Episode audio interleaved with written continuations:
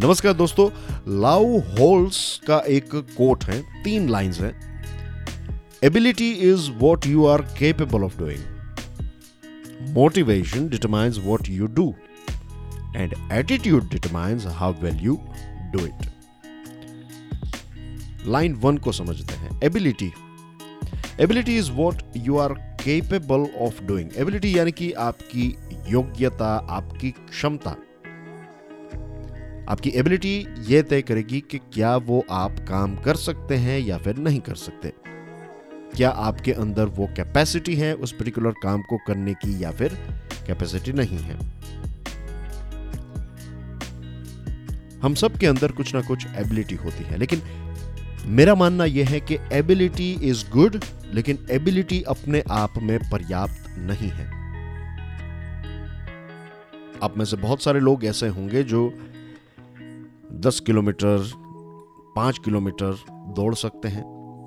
लेकिन क्या आप सब हर रोज वो काम करते हैं? आप में से सभी लोग मैं दावे के साथ कह सकता हूँ कि आप लिख भी सकते हैं, आप पढ़ भी सकते हैं। लेकिन क्या आप सब लिखते और पढ़ते हर रोज हैं? वैसे तो बहुत सारे एग्जाम्पल्स जो हैं वो लिए जा सकते हैं। आप खुद अपने आप को ये पूछिएगा कि आपके अंदर कितनी सारी एबिलिटीज हैं। लेकिन क्या वो सारी योग्यताएँ, क्या वो सारी क्षमताओं का आप हर रोज या फिर अपने जीवन में इस्तेमाल करते हैं? तो दिस इट सेल्फ प्रूव्स कि ability is not enough ability ज़रूरी है, लेकिन अपने आप में पर्याप्त नहीं है। सेकंड लाइन है motivation determines what you do motivation यानी कि प्रेरणा, अभिप्रेरणा या फिर अभिप्रेरण। एक काम जिसके अंदर आपकी योग्यता है, आपकी क्षमता है, अगर वो काम आप करते हैं तो वो जो काम करने का जो रीजन है somewhere and somewhere there is motivation कि वो प्रेरणा है आपके अंदर, इसलिए वो योग्यता और वो एबिलिटी का इस्तेमाल आप कर रहे हैं। लेकिन मेरा मानना यह है कि मोटिवेशन इंपॉर्टेंट तो है, लेकिन अपने आप में पर्याप्त नहीं है। एटीट्यूड जो थर्ड लाइन है कि attitude determines how well you do it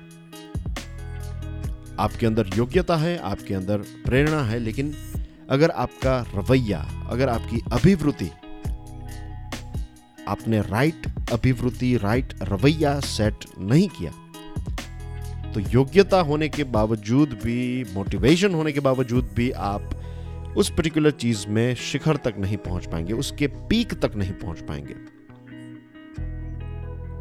आप कोई काम मैकेनिकली करते हैं या फिर आर्टिस्टिक तरीके से करते हैं, ये आपका रवैया तय करता है।